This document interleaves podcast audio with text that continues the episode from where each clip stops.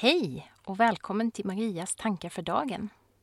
Jag heter Maria Estling Wannestål och driver sedan drygt fem år tillbaka podcasten Drömmen om målarjord som handlar om att följa sitt hjärta och sin inre kompass. I podden intervjuar jag människor som jag är nyfiken på, om deras livsresor, erfarenheter och tankar. Och i den serie som jag kallar Drömkorn gör jag korta tillbakablickar på tidigare poddavsnitt. Det finns också ett stående inslag, Poddklanen reflekterar, där jag samtalar med mina vänner Lisa Moreus och Sara Norrby Wallin utifrån olika lyssnarfrågor eller teman som vi själva har identifierat. Till podcasten finns en blogg där jag med ojämna mellanrum filosoferar i skrift kring olika frågor som dyker upp i mitt liv och mina tankar. Ett nytt inslag i poddverksamheten är att jag från och med nu kommer att spela in blogginläggen. För dig som exempelvis har svårt att få tid att läsa men tycker om att lyssna. Kanske medan du lagar mat eller går en promenad. Jag hoppas att det ska innebära att fler ska kunna ta del av det jag skriver. Här kommer nu det första avsnittet av Marias tankar för dagen. Och det handlar om när prestationsångesten kom på ett inte så välkommet återbesök. Om några veckor är det 20 år sedan den där dagen då ett telefonsamtal från min mamma om att jag borde ringa och tacka min moster för ett födelsedagskort fick mig att bryta ihop och åka hem från jobbet med tårarna rinnande. Jag hade fastnat ganska ordentligt i prestationsträsket inom universitetsvärlden och kämpade med att räcka till som lärare, forskarstuderande och mamma. Även om jag vid det laget bara hade ett barn.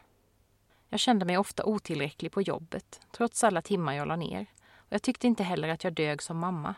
Bar ständigt en klump i magen över någonting som jag inte hunnit eller någonting jag inte gjort tillräckligt bra.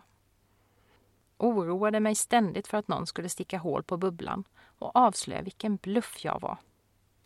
Tack och lov drog jag, till skillnad från många andra prestationsprinsessor, i nödbromsen i tid. Någonting som jag är oändligt tacksam över. Inte minst efter alla möten med människor där utmattningen blivit så mycket mer djupgående och långvarig än i mitt fall. Och jag vågade be om hjälp. Utöver en timeout från jobbet tack vare två månaders sjukskrivning hade jag turen att få grotta ner mig i grunden för min prestationsångest genom ett helt års psykoterapi. Jag lärde mig också begreppet good enough. Den här erfarenheten, tillsammans med de verktyg och strategier jag undan för undan fyllt min verktygslåda med genom åren, har hjälpt mig att hålla näsan ovanför vattenytan ända sedan dess. Jag har varit nära utmattning igen vid några tillfällen. Inte minst under åren då jag hamnade i Sandwichgenerationen när min mamma blev demenssjuk samtidigt som jag väntade mitt fjärde barn. Men jag har klarat mig med själsliga skrubbsår. Mitt good enough-tänk har hjälpt mig mer än en gång när jag har valt att utmana mig på nya områden.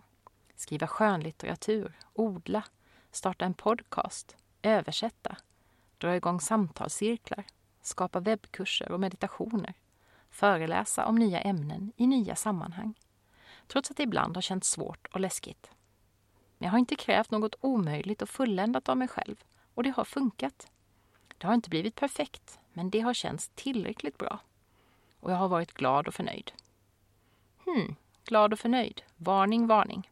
Då tycker förstås universum att jag har blivit lite för självgod och behöver utmanas på nytt. Så på sistone har prestationsångesten från helvetet kommit på besök vid flera tillfällen. Ibland har den tagit sig rent fysiska uttryck med inte bara en obehaglig oroskänsla utan också magont och illamående.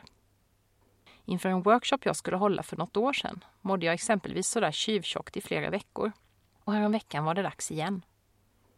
Jag förstår ju såklart rent intellektuellt att jag inte är så usel som jag inbillar mig. Men hjärtat hänger inte med på tåget.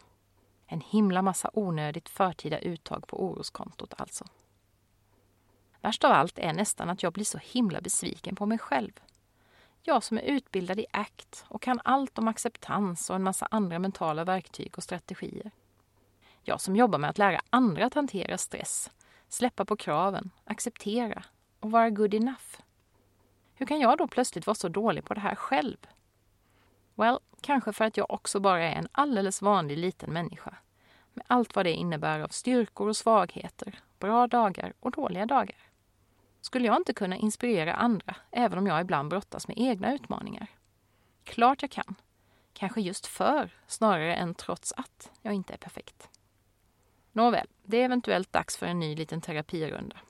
Om det finns några fler barndomsskelett att gräva fram är tveksamt. Men kanske behöver jag bara bli speglad i mina tankar och känslor igen. Av någon annan än de där fantastiska människorna jag har omkring mig i vardagen. Av någon som inte alls känner mig. Som kan se på mig med nya, fräscha ögon. Och kanske är den viktigaste lärdomen att jag behöver träna på att acceptera att jag inte alltid kan acceptera. För att citera ur Thomas Tranströmers dikt Romanska bågar.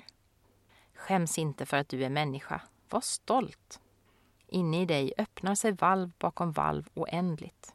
Du blir aldrig färdig. Och det är som det ska. Så från och med nu finns det alltså fem beståndsdelar i drömmen om målarjordvärlden med lite olika längd och fokus. De långa intervjuerna, poddklanssamtalen, de kortare drömkornen, bloggen att läsa och bloggen att lyssna på här i Marias tankar för dagen. Tack för att du vill vara medpassagerare på min resa. Jag hoppas att den hjälper dig lite grann på din. Vi hörs snart igen. Hejdå!